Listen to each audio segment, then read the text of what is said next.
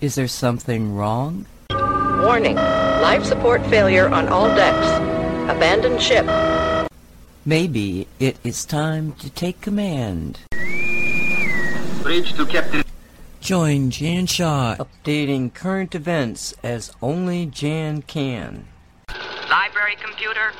Data being received.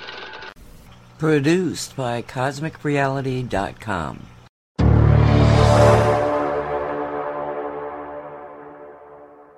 Hello and welcome to this week's Cosmic Creating Show. My name is Jan Shaw. I'm the Success Alchemist. You can find me at thesuccessalchemist.net, thewebalchemist.net, empoweredmanifestation.com. Jan Shaw, the Success Alchemist, on Twitter, on sorry, on Facebook and YouTube, on Twitter at Coach Jan Shaw, on True Social, Success Alchemist, and on Telegram, US UK Patriot. Today is the 3rd of December 2022, and the title of today's show is Twitter Files and the Deep State Death Spiral Maricopa County Fraud. So, the bombshell story of the week, which only broke yesterday, is of Elon Musk releasing the first set of Twitter files that he's been promising, which was showing how Twitter suppressed, particularly uh, or almost exclusively, conservative voices at the behest of the DNC. So I'm going to start by covering some of the, you know, news reports on this, and then I'm going to cover a couple of op eds which are really talking about more about what the implications are of this. And it's really starting to look like the great reveal, which the mainstream media are trying to suppress, of course, as they've done with everything. And I'm wondering if this isn't the storm rolling in that um, Trump has spoken about. And he also said that we were going to be very ha- have a very happy Christmas. So I think December is going to be dropping some major bombshells. So I'm going to start with an article by Resist the Mainstream. Musk releases Hunter Biden files, reveals who was key behind censorship decision, and this was uh, this was published yesterday. On Friday afternoon, Twitter CEO Elon Musk released a bombshell report from journalist Matt Taibbi, revealing that Twitter, under its former leadership, had been working in conjunction with the team of then Democratic presidential candidate Joe Biden, removing tweets and information that Biden wanted deleted, particularly information connected to his own son, Hunter Biden. Musk's decision to release the information came because it was, quote, necessary to restore public trust, end quote, in the platform, particularly after it censored the New York Post bombshell story about Hunter Biden's laptop in the weeks leading up to the 2020 presidential election.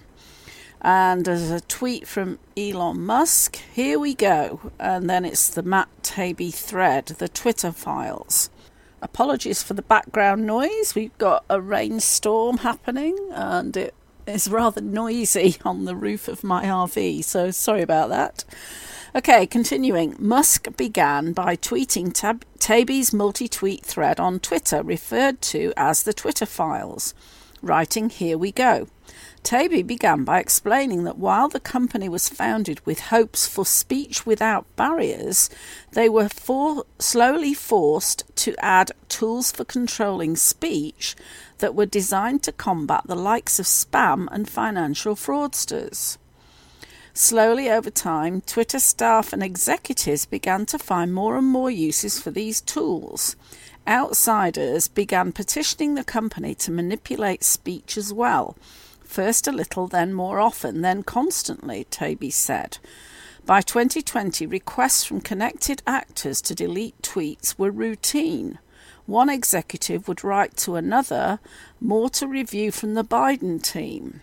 The reply would come back handled. And there are screenshots here of these particular messages that passed between these people, um, included in the tweets. Celebrities and unknowns alike could be removed or reviewed at the behest of a political party, Taibbi continued. Both parties had access to these tools. For instance, in 2020, requests from both the Trump White House and the Biden campaign were received and honoured. However, this system wasn't balanced, it was based on contacts. Because Twitter was and is overwhelmingly staffed by people of one political orientation, there were more channels, more ways to complain open to the left, well, Democrats, than the right.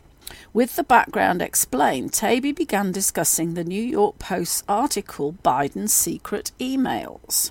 Published on October 14, 2020, a report about the laptop belonging to Biden's son. Twitter took extraordinary steps to suppress the story, removing links and posting warnings that it may be unsafe, Taibbi continued. They even blocked its transmission via direct message, a tool hitherto reserved for extreme cases, for example, child pornography. White House spokeswoman Kayleigh McEnany was locked out of her account for tweeting about the story, prompting a furious letter from Trump campaign staffer Mike Hahn, who seethed, at least pretend to care for the next 20 days, Taibbi continued. This led public policy executive Caroline Strom to send out a polite WTF query. Several employees noted that there was tension between the comms stroke policy teams who had little stroke less control over moderation, and the safety stroke trust teams. And Caroline Strom's message, which was sent Thursday, October the 15th, 2020. Hi, team, are you able to take a closer look here? Thank you. Strom's note, uh, which was the re- response to Mark Hahn um, about Ma- Kayleigh McEnany's suspension, Taibbi says Strom's note returned the answer that the laptop story had been removed for violation of the company's hacked materials policy, he continued. Although several sources recalled hearing about a general warning from federal law enforcement that summer about possible foreign hacks. There's no evidence that I've seen of any government involvement in the lapse in the laptop story, in fact, that might have been the problem. The decision was made at the highest levels of the company, but without the knowledge of CEO Jack Dorsey. With former head of legal policy and trust Vijaya Gad, or Gaddy, not sure how you pronounce that, playing a key role, he continued. They just freelanced it, is how one former employee ca- characterized the decision. Hacking was the excuse, but within a few hours, pretty much everyone realized that wasn't going to hold, but no one had the guts to reverse it. You can see the confusion in the following lengthy exchange, which ends up including Gadde and former Trust and Safety Chief Joel Roth Comms official Trenton Kennedy writes I'm struggling to understand the policy basis for marking this as unsafe, Taibbi continued. By this point, everyone knew this was effed, said one former employee, but the response was essentially to, the, to err on the side of continuing to err. Former VP of Global Comms Brandon Borrman asks, Can we truthfully claim that this is part of the policy? Taibbi continued. To which former Deputy General Counsel Jim Baker again seems to advise staying the non course because caution is warranted. A fundamental problem with tech companies and content moderation, many people in charge of speech know stroke care little about speech and have to be told the basics by outsiders.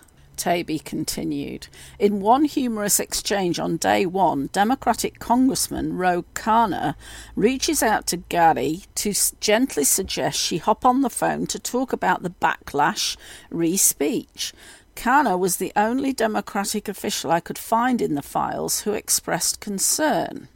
Gadde replies quickly, immediately diving into the weeds of Twitter policy, unaware Khanna is more worried about the Bill of Rights. Taibbi continued. Khanna tries to reroute the conversation to the First Amendment, mention of which is generally hard to find in the files. Within a day, Head of Public Policy Lauren, Lauren Culbertson receives a ghastly letter stroke report from Carl Szabo of the research firm Net Choice, which had already polled 12 members of Congress, 9 R's and 3 Democrats, from the House Judiciary Committee to Representative Judy Chu's office, the thread continued. Net Choice lets Twitter know a bloodbath awaits in upcoming Hill hearings, with members saying it's a tipping point, complaining tech has grown so big that they can't even regulate themselves, so government may need to intervene. Szabo reports to Twitter that some Hill figures are characterizing the laptop story as tech's access Hollywood moment, the thread continued. The First Amendment is an absolute. Szabo's letter contains chilling passages relaying Democratic lawmakers' attitudes. They want more moderation, and as for the Bill of Rights, it's not absolute. An amazing subplot of the Twitter Hunter Biden laptop affair was how much was done without the knowledge of CEO Jack Dorsey and how long it took for the situation to get unfeffed, as one ex employee put it, even after Dorsey jumped in. Taibbi continued. There are multiple instances in the files of Dorsey intervening to question suspensions and other moderation actions for accounts across the political spectrum. The problem with the hacked materials ruling, several sources said, was that this normally required an official stroke law enforcement finding of a hack, but such a finding never appears throughout what one executive describes as a world whirlwind 24 hour company wide mess, the thread continued. There is much more to come, including answers to questions about issues like shadow banning, boosting, follow accounts, the fate of various individual accounts, and more. These issues are not limited to the political right. And that's the end of the report. Um, incidentally, there's going to be a second release of Twitter files today. I haven't seen them come out yet, but Elon Musk tweeted that that would be happening later. And now, report from Blaze Media. James Woods to sue DNC over collusion with Twitter to censor American speech. Scratch a liberal and you will find a fascist every time. And this was published today because this followed his phone in to the Tucker Carlson show on Fox News. Elon Musk on Friday released a revelatory series of insights into the efforts of Twitter's prior regime to interfere in the 2020 election. One of the insights Musk shared via investigative reporter Matt Taibbi was that the Democratic National Committee demanded that Twitter censor 75 year old conservative actor James Woods, among others. With his suspicions confirmed and the truth finally brought to light, Woods announced on Fox News Tucker Carlson tonight that he will be suing the Democratic National Committee no matter what. What's the background? The New York Post began reporting on the contents of Hunter Biden's laptop on October 14, 2020 amid revelations about Hunter Biden's alleged depravities and then presidential candidate Joe Biden's potential exposure to bad actors the world over, Woods took to Twitter on October 24, 2020, to poke fun at both Bidens. Wood's tweet paired an image of Hunter Biden apparently smoking illicit drugs while engaging in a blurred out sexual act involving feet with the caption, I'm on Team Toe. The parodic slogan was in reference to then candidate Joe Biden's slogan, I'm on Team Joe. Woods added text reading, Feet, don't fail me now. The DNC allegedly filed a report with Twitter censors, who then dutifully censored Wood's speech. Whereas Wood's tweet was deleted, the account of another user, at Stephen underscore Liu Huan, was suspended at the behest of the DNC, Fox News rep- reported. Taibbi reported, based on internal Twitter data shared on Friday, that celebrities and unknowns alike could be removed or reviewed at the behest of a political party. Woods, who had been banned from Twitter two years earlier for making jokes at the expense of Democrats, was one of the many Americans who reportedly drew the ire of powerful partisans in Washington, D.C. Scratch a liberal and you will find a fascist every time. After the world apparently had confirmation that the Democratic political establishment and big tech censors had colluded, Wood spoke on the phone to Carlson on Friday night. Wood said he was shocked the way any other Amer- American would be if he were a target of a presidential candidate and a major political party. While stunned that this evidence should come forward, Woods noted that on the whole he is not altogether surprised, given he has been a target of these people for six years. They have destroyed my career. They have destroyed my livelihood. They have destroyed my faith in a country that my family has defended in the military since the Revolutionary War, said Woods. Carlson asked Woods if he intended to take action against the people who violated his First Amendment rights. Woods answered in the affirmative. I can guarantee you one thing more than anything else you'll ever hear in your life. I will be getting a lawyer. I will be suing the Democratic National Committee no matter what, said Woods. Woods noted that win or lose, he will stand up for the rights of every American. He also expressed hope that others will similarly, similarly sue and suggested that if enough people get on board, the DNC may be facing a class action lawsuit. Woods also noted he won't back away from a fight. I am not going to take this sitting down. I think these people are vermin for doing this to other people. He added this scandal has bolstered his previous claim that if you scratch a liberal, you will find a fascist every time. Woods later called for Joe Biden to resign, writing, How is the Twitter file chicanery any different from Watergate in sum and substance? Nixon resigned when his henchmen tried to subvert free speech. Your turn, Mr. Biden. This was on Twitter, of course. Woods went on to thank his well wishers in a tweet. As heartbreaking as it is to see our nation hijacked by these grifters, it is equally heartwarming to see how many Americans still love this great nation. He also thanked Elon Musk for giving back to all Americans and voices around the world the most precious of gifts free and open speech. And then we have Technofog on his Substack, the Twitter files and the FBI. And this again was uh, published today. The FBI as a Democrat censor. In the event you missed last night's thread of the Twitter files, here it is, and it shows a screenshot of the Matt Taibbi uh, tweet thread. To give a short explainer, the talented Matt Taibbi posted internal Twitter documents around the 2020 presidential election which demonstrated how political operations, such as the Biden presidential campaign and the DNC, petitioned the company to remove offending tweets. Twitter complied. The Trump White House would make similar requests, but as Taibbi observed, this system wasn't balanced.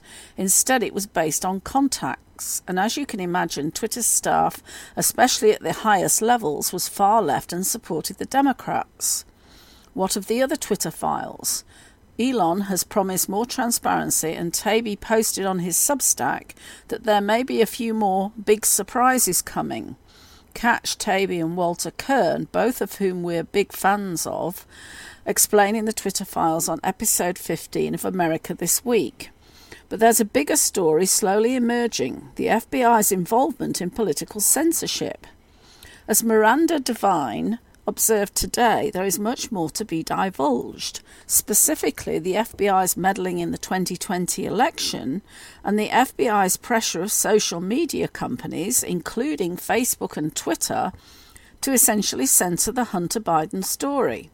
It's the story of FBI Supervisory Special Agent Elvis Chan, who recently testified he was part of that effort. During the deposition, Chan said that he, along with the FBI's Foreign Influence Task Force and senior cybersecurity and infrastructure security agency officials, had weekly meetings with major social media companies to warn against Russian disinformation attempts ahead of the 2020 election, according to a source in the Missouri Attorney General's office. These FBI warnings had to do with the potential Russian, quote, hack and dump or, quote, hack and leak, end quote, of sensitive materials. and they may have contributed to Twitter's assessment that the Hunter Biden materials may have been hacked, justifying Twitter's censorship of the story. FBI Director Christopher Wray actually took pride in these efforts, admitting to the agency's involvement with social media companies, quote, to make sure that their platforms are not used by foreign adversaries to spread disinformation and propaganda, end quote. The censorship was directed from the top. The response. Not that any of this matters to much of the left. The cliche started once the story was posted.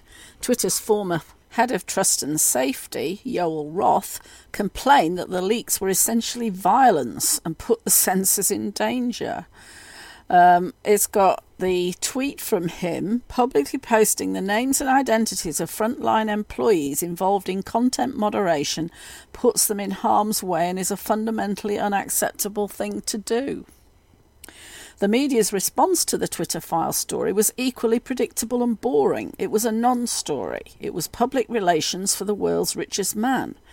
They misrepresented the leak, ignored the merits, downplayed the significance of the Hunter Biden story by focusing on scandalous photos and not corruption and influence peddling and the tax evasion and violations of federal law, and criticised Taibbi for posting the story on Twitter undertones of jealousy and resentment, as if we expected anything else. If their attacks are anything, they're unoriginal. By this time, we know what they're going to say before they say it. Thankfully, we were able to see the documents for themselves. They're damning, demonstrating the danger of the political control of social media. The DNC and Biden team knew they had friends at Twitter who would do their bidding during the election, and Twitter lied to the FEC about that influence. But that's just at the surface. There's something worse underneath it all, hidden from public. Governmental influence and coercion over social media platforms and the lies of the FBI to keep politically damaging and true material away from Americans. It's the massive censorship enterprise by the federal government. It's the one sided influence operation on American soil. The CIA would be proud. It was there in 2016 and it continued through the 2020 election to the emergence of the COVID 19 pandemic and the development of the COVID 19 vaccines, and it's slowly coming into view. And then a broader view from Martin Geddes. And this is actually one of his newsletters. And if you're not familiar with Martin Geddes, he's actually from the UK and he used to be in the tech industry, but has very much been following the Q movement and reporting on it with his own analysis. And this is part of the title I mentioned um, at the start of the show Lied Suddenly The Deep State Death Spiral. And this again was published this morning. Twitter, Balenciaga, FTX, the closing in brackets down act has begun. And it's got a screenshot of um, BBC News. Can you see the most important story in the whole world right now in the screenshot above from the BBC News website? Look closely, you will need a keen eye. Sorry, it's a trick question. The story is not there. Children getting ill from sore throats isn't the biggest issue facing humanity this weekend. How about on the tech news page? Nope, not there either. What about the page on the US and Canada? Also absent. Hmm. Most of us recognise that the BBC isn't involved in journalism. It simply offers cover for criminals as a propaganda and social engineering enterprise. If the BBC blacks out a major story, you know it must be really threatening to the power base that the establishment represents. The same applies to CNN, The Washington Post, MSNBC, and the whole of the rest of the controlled corporate media, with few exceptions. The Daily Telegraph in the UK seems to have had a mutiny and started reporting truth, and the Daily Mail isn't doing so badly either. Maybe the writing is on the wall reform now or die. The biggest story in the world right now is the delegitimization of the fraudulent, illegitimate, staged, fake, and bankrupt Biden regime. Last night, Elon Musk, who may be a stage character or a real person, introduced journalist Matt Taibbi, a really real person, A F A I C T, I actually had to look that up. I had no idea what it meant. It means as far as I can tell, whatever. Um, to offer us the Twitter files. Musk gave Taibbi the authority to share a tier zero mega scandal much bigger than Watergate. This isn't conspiracy theory any longer when it comes from an official and credible source. Our fundamental freedoms are under threat and it demonstrates corruption at the highest levels. The US government, in collusion with members of both established parties, has been caught acting like Communist China to erase your First Amendment free speech rights. This is part of an attempt to overthrow the Constitution and install a puppet government only answerable to foreign globalist interests. Specifically, Twitter has been covering up the Hunter Biden laptop story for no legitimate reason. This was done at the behest of agents in the Democratic National Committee as well as government officials at the FBI. This is election interference and is illegal. When done on behalf of foreign entities, it is treason and punishable by death. Tied to the proven lies around Russian collusion and the dirty dossier, it is enough to justify the erasure of the FBI as an institution and the complete restructuring of the Department of Justice. This is a coup conducted via treacherous internal forces, which is the most dangerous kind. The consequences are extremely severe, both geopolitical and economic. The undoing of the 2020 election, which was a giant sting operation as part of a continuity of government plan, will result in tens to hundreds of thousands of indictments. What is important to understand is how everything is connected into one giant web of dark power. Criminals have business plans, form alliances, and see no boundaries to their activities. Mafias are not limited to narcotics, prostitution, smuggling, extortion, and murder for hire.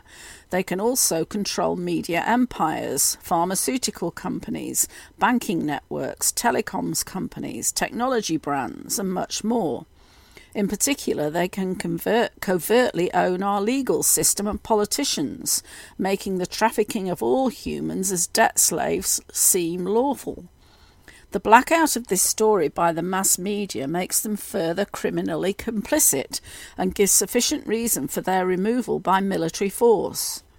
Over the coming week, we can expect more revelations of big tech and legacy media working together to keep the public uninformed of organised crime by those in power.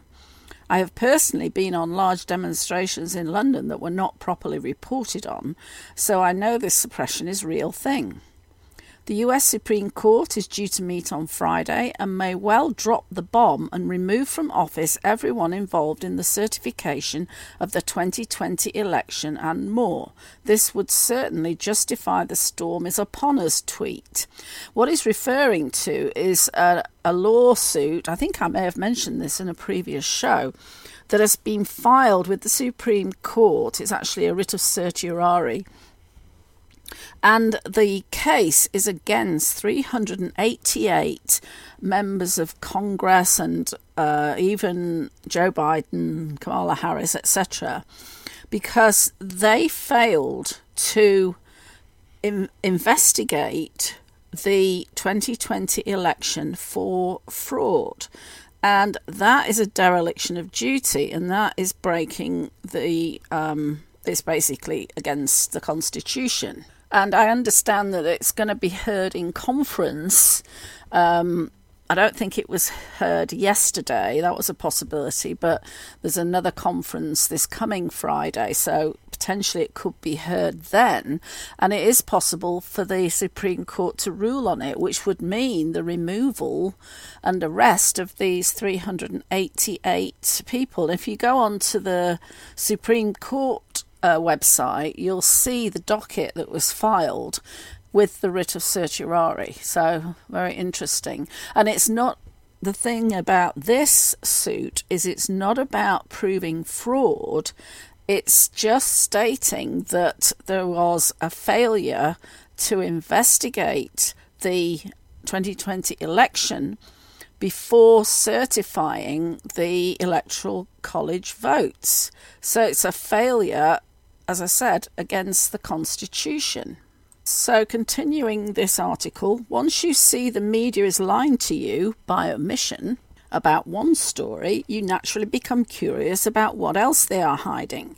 The Balenciaga scandal is written up very well by Liz Crokin, including links to the Clinton Foundation and Jeffrey Epstein. The fashion industry is a slum of repulsiveness, and this is now being brought into the light. Children being put into sexualized adverts with BDSM gear isn't edgy, it is sick. The accompanying satanic symbolism and displays of artistic barbarity raise the most awful questions of what is really going on. Right now, the media is trying to put a PR spin on the indefensible and failing. And I did report on this in last week's show, actually, the horrendous images that are linked to the people involved in this Balenciaga scandal. The critical part in Liz's article is how the media distracts people with labels like Pizzagate and the largely irrelevant detail of one store's basement, rather than the big picture of human trafficking and widespread paedophilia. FTX is also going largely unexamined in the legacy media, it being a vast money laundering engine to recycle cash from taxpayers via foreign aid into the pockets of corrupt politicians all the key themes of QAnon, whatever that is, are being validated, which means that those who are still awakening to this nightmare are being given cause to review everything that was previously dismissed as a baseless conspiracy theory.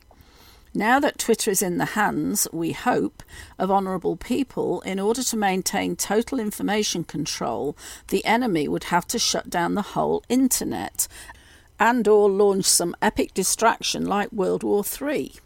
If these legacy media sites continue to ignore obvious major stories or try to spin them, their credibility will vanish even faster.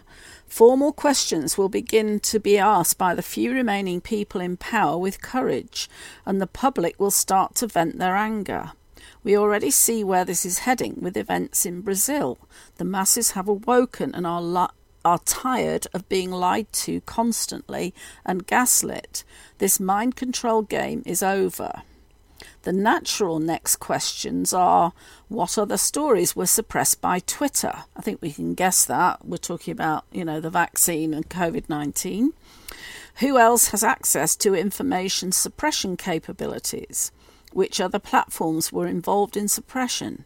What was the degree of coordination involved? Who was pulling the strings?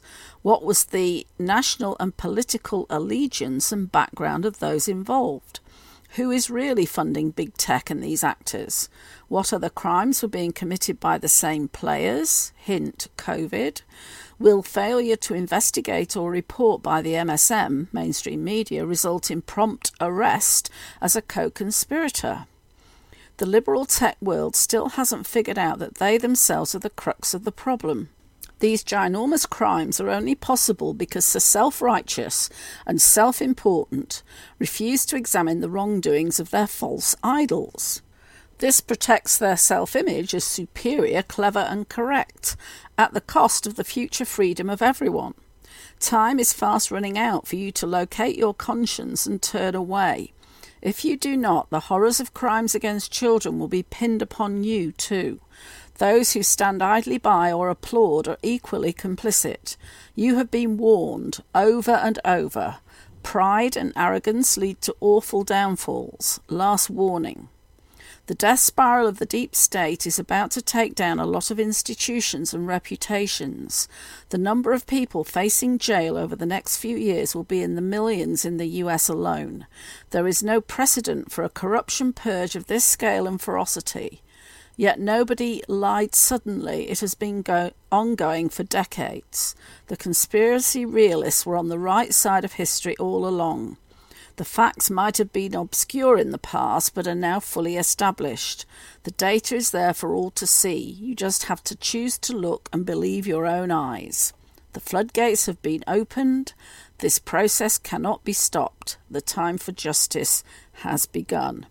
And of course, we do hope that justice will follow, but you know, one of the major problems is the corruption in the whole justice system. So, um, but we mustn't let that discourage us. And then I want to follow that with uh, it's kind of a weekly roundup, I think, by um, Tom Renz on his Substack, and uh, he's the lawyer who has been filing lawsuits relating to COVID 19. Um, I haven't got the details about those particular lawsuits in front of me, but um, certainly if you follow his newsletter, you'll see a lot of articles on that subject. And this was published again today. Uh, RINOs more died suddenly. The WHO Treaty is not gone. Katie Hobbs crook. Kanye and fighting demons. It's hard not to conclude that they're neither with us nor for us, but rather appear to be actively against us. This is not new, but the real question is why we keep electing Republicans who aren't any different, both at the state and at the federal levels.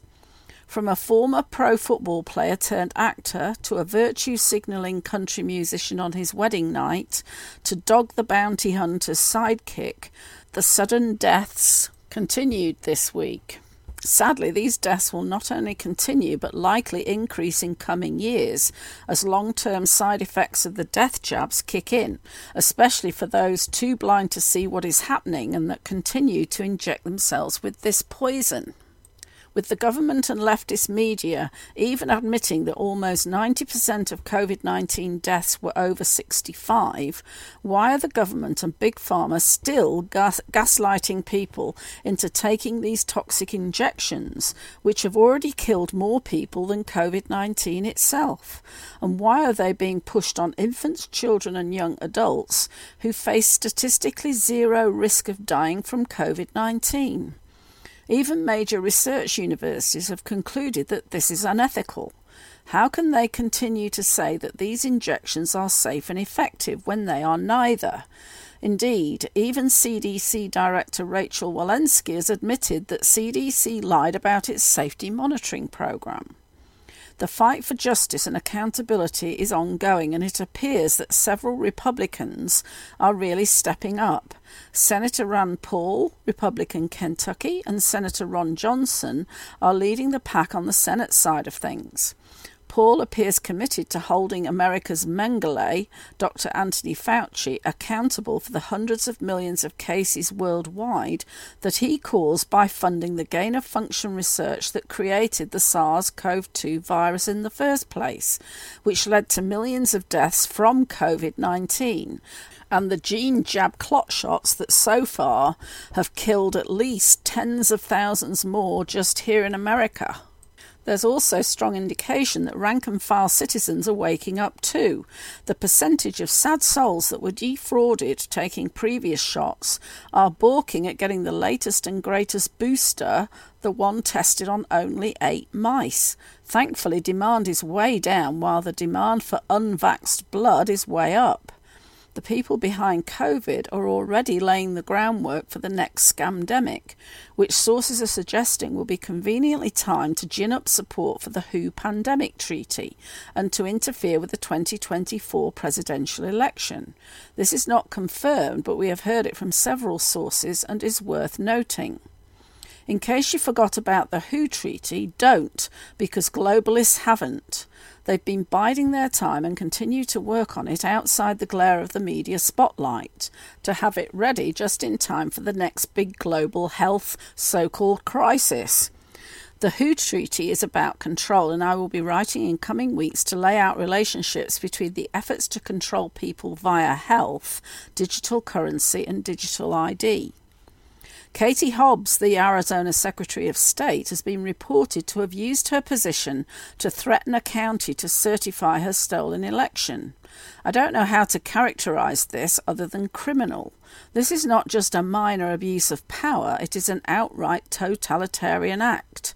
The Arizona election is now absurdly into its second month without a resolution.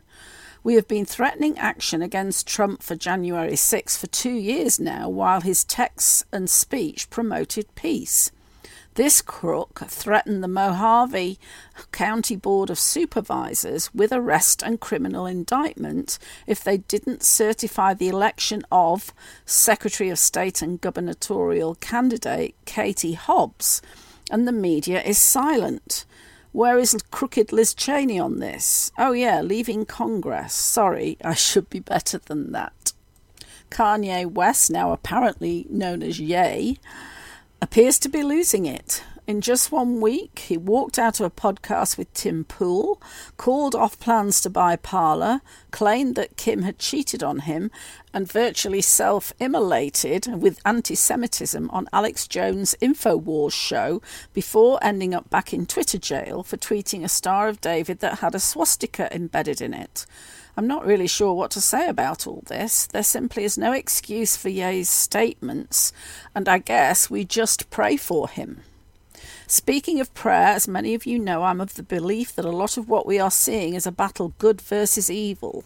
It seems more people are starting to realise this and declare it publicly. This week, Dolly Parton and former Disney star China McClain talked about aspects of this. I think we all need to start having the same conversations. So that was a pretty good roundup of the week's news, I must say. And there is some speculation about this uh, Kanye West situation, especially related to him showing up to Mar a Lago with uh, a guy called Milo, I'm not sure who that is, and Fuentes to have dinner with Trump. And there's a huge outcry because apparently this Fuentes guy is a white supremacist and anti Semitic and everything else. And X22 reported on this in, I think it was yesterday's video. Um, he's suggesting that Milo and Fuentes were trying to use Ye to set up Trump. During the meeting, Ye decided to text Fuentes, but accidentally sent the text message to somebody called Nick Gravante, who is the lawyer representing the former Trump Organization's CFO, Allen Weisselberg. Gravante then called Trump to warn him that this was a setup. Um, question Did Ye text Gravante by accident, or did he start to figure out what was going on and decide to warn Trump? It looks like it was set up to make Trump look like a Nazi stroke anti Semitic and to make it seem like MAGA supporters are Nazis uh, to provoke a civil war. Now, Trump claims that he didn't know these other people were coming, and he actually there is actually an article on this subject from Zero Hedge saying the Trump team is making big changes after Kanye West dinner. So I don't know if I'll have time to cover that. I may do at the end if I do. But, um, you know, it's another attempt to discredit Trump, of course, which is same old, same old. So I'm going to move on now to more details about the Maricopa County election fraud, starting with Gateway Pundit's report, which was published November 28th. Impossible. Did Maricopa County lose 291,930 election day votes, or did they gain votes? Sock Puppet account claims Indies went for Hobbs when Dems had only 17% election day turnout. This is interesting. We will update this as we gather more information. Maricopa County originally announced on election day that over 540,000 voters visited one of the 223 Vote Anywhere centres in the county. Maricopa County po- posted this announcement online and it shows a screenshot of the announcement and then it shows the inscribed, the original statement from Maricopa County. But then, when the votes were counted, Maricopa County announced that 248,070 election day ballots were counted, and it shows a screenshot of the final official results. Somewhere along the way, Maricopa County lost 291,930 votes based on their own reporting. Update November 30th. Since our report, Maricopa County officials, who are known for switching their talking points, now say the number 540,000 included election day voters and election day drop offs. Here is their new explanation. According to the Maricopa County Elections Department, more than 540,000 voters visited a vote centre on election day to cast a ballot in person or drop off their early ballots. On November 28th, county officials voted unanimously to certify the election results, which resulted from 1.56 million voters casting 2022 midterm ballots. Those certified results included the following breakdown.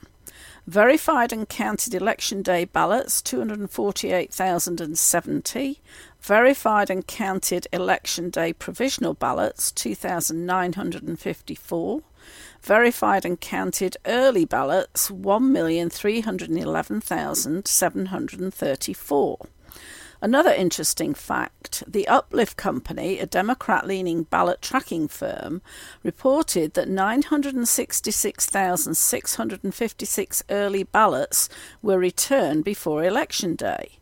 This is significantly less than what the county reported. The company does an excellent job tracking early voting. It is interesting their number is lower than the county's official number. There are several questions that must still be answered about these numbers. Republicans had more registered voters than Democrats this cycle.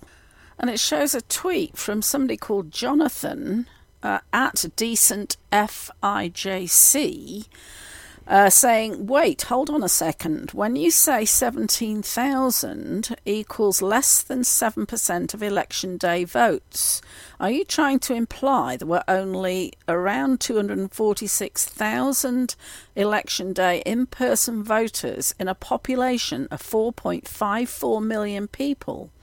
I'll ask this and only once is that your official position?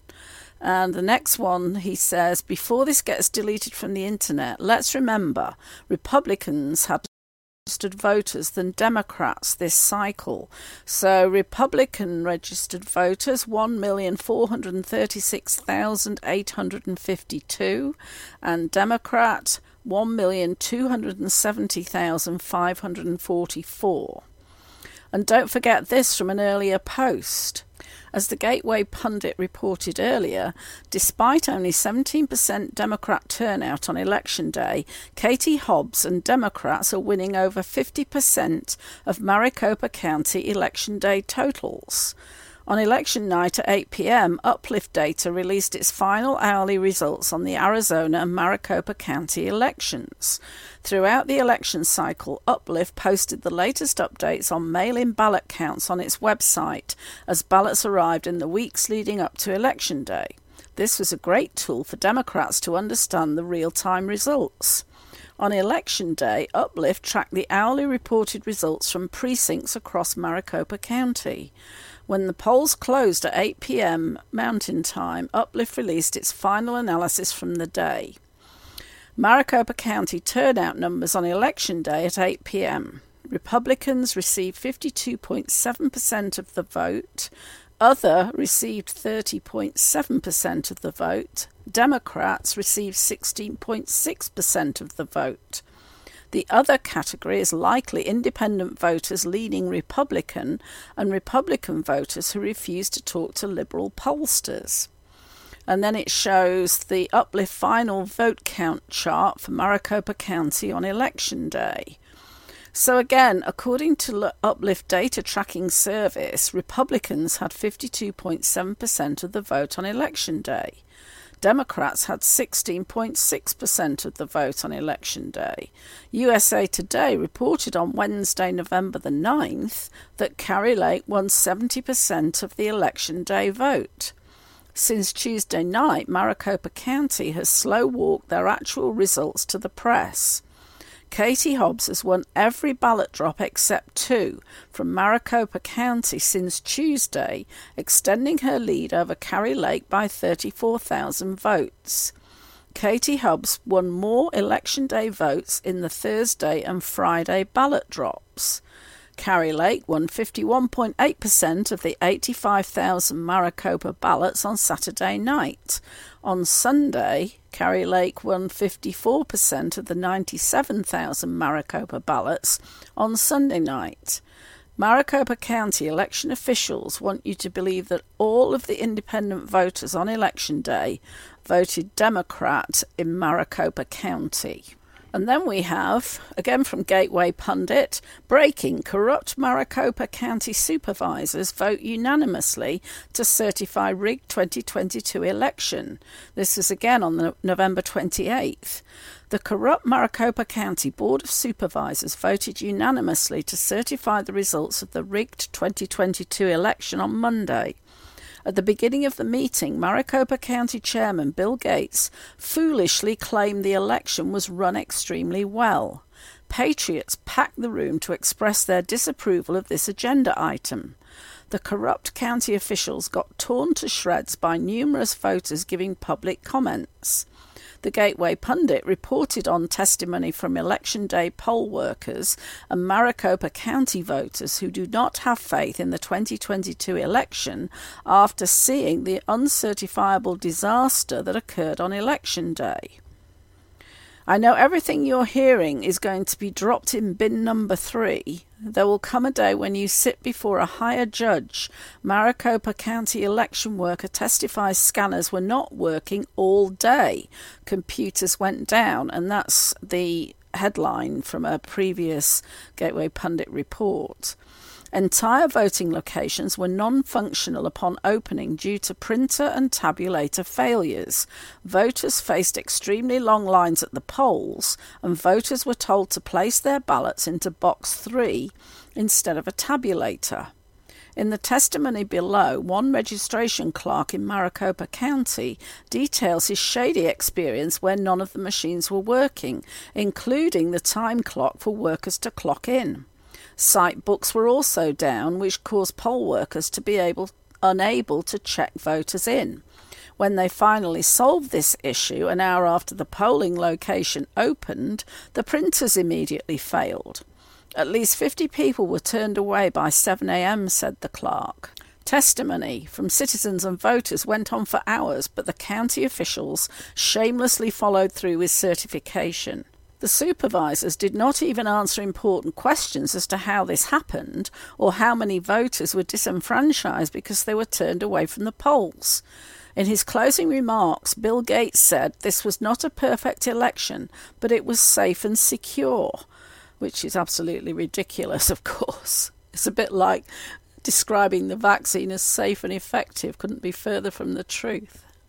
And in response to this certification, uh, Kari Lake responds, and this is Gateway Pundit again breaking, I will not quit. Kari Lake speaks out on certification of corrupt election by corrupt election officials. Lawsuit incoming. And this is again published 28th of November. Kari Lake has spoken out against the rigged and conflict ridden Arizona midterm elections, which were certified by the Maricopa County Board of Supervisors and several other counties today. The Gateway Pundit reported earlier that the corrupt Maricopa County Board of Supervisors voted unanimously to certify the rigged election that was overseen by MAGA hating RINOs, a Katie Hobbs surrogate, and radical leftist gubernatorial candidate Katie Hobbs. Today, Maricopa County certified its rotten election despite hours of witness testimony of wrongdoing and an extremely flawed election in the public comment portion of their meeting. Many in the audience pointed out the clear conflicts of interest in this election as well. Conflict number one Katie Hobbs refused to recuse herself from election oversight as Secretary of State in her own election for governor. Conflict number two Maricopa County Supervisor Steve Gallardo served as the co chair of the Latinos for Katie Hobbs Coalition, and he is now a member of Hobbs' transition team. Conflict number three Maricopa County Recorder Stephen Richer, who oversaw early voting, founded and operated the pro democracy Republicans PAC, a dark money PAC aimed at eliminating candidates with a MAGA agenda. Conflict number four Maricopa County Chairman Bill Gates, who oversaw the election on election day, openly rooted against Trump endorsed candidates, calling their win in the primaries a catastrophe and saying, I think they are electable, which is frightening. Conflict number five. Katie Hobbs threatened to sue any county that did not certify this election and hand her the governorship. She is moving forward with a lawsuit against Cochise County for delaying certification. Bill Gates and Stephen Richer also starred in an ad by Never Trump groups to discredit auditors of Maricopa County's 2020 election and attack supporters of the audit like Trump endorsed Republican candidates. These are the same people who oversaw the uncertifiable disaster that occurred on election day, where voting machines and printers suddenly stopped working the moment the polls opened on election day.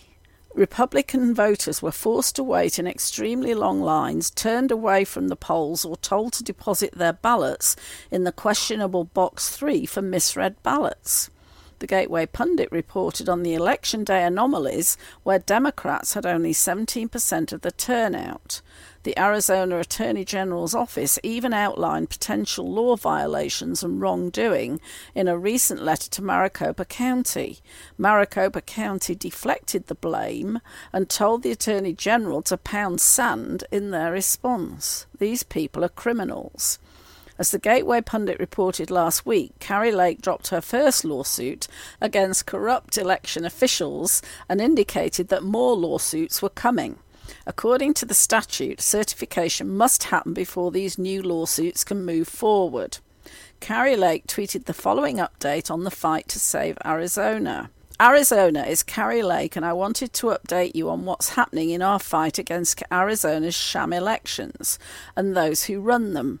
For starters, I want you to know that I am firmly in this fight with you. Maricopa County just couldn't wait to certify their botched election, the botched election where half of election day voting centres were inoperable, the botched election where election day printers caused mayhem across the county, the botched election where Arizonans were expected to wait in line two, three, four, even five hours simply to exercise their sacred right to vote.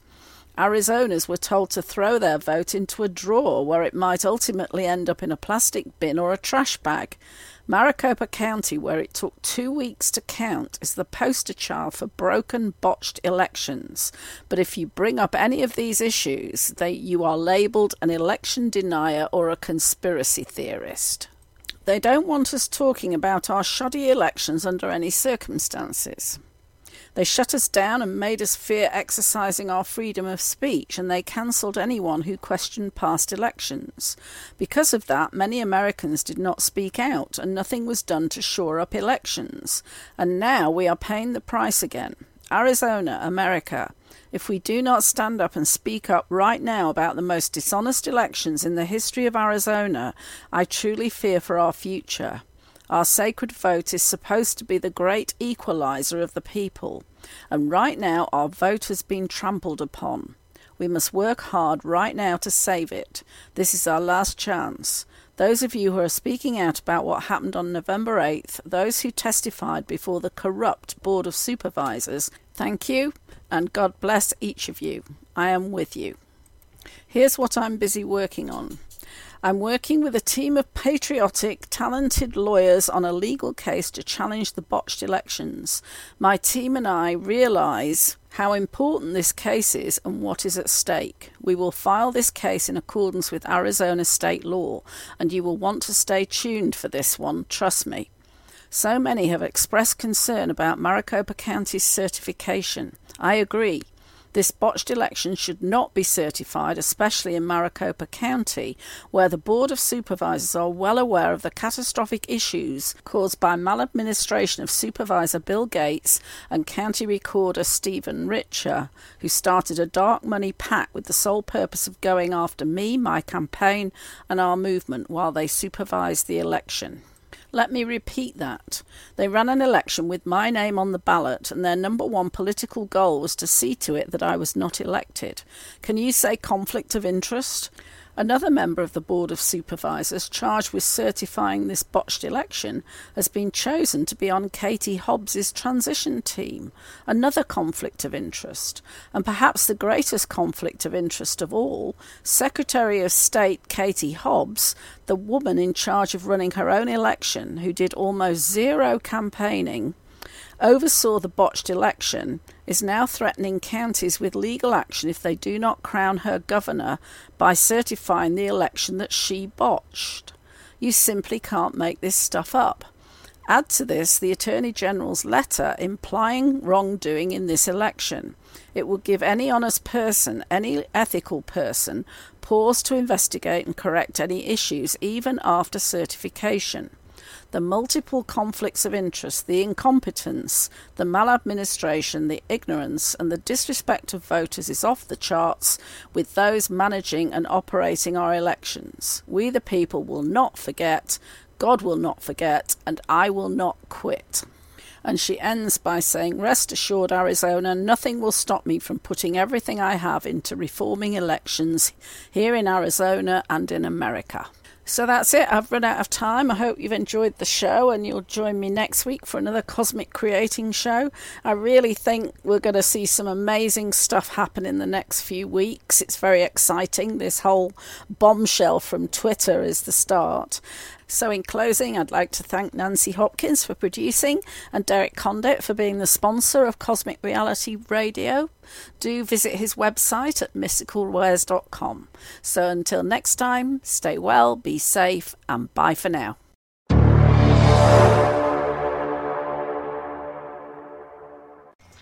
You have been listening to Cosmic Creating with Jan Shaw, updating current reality a production of CosmicReality.com.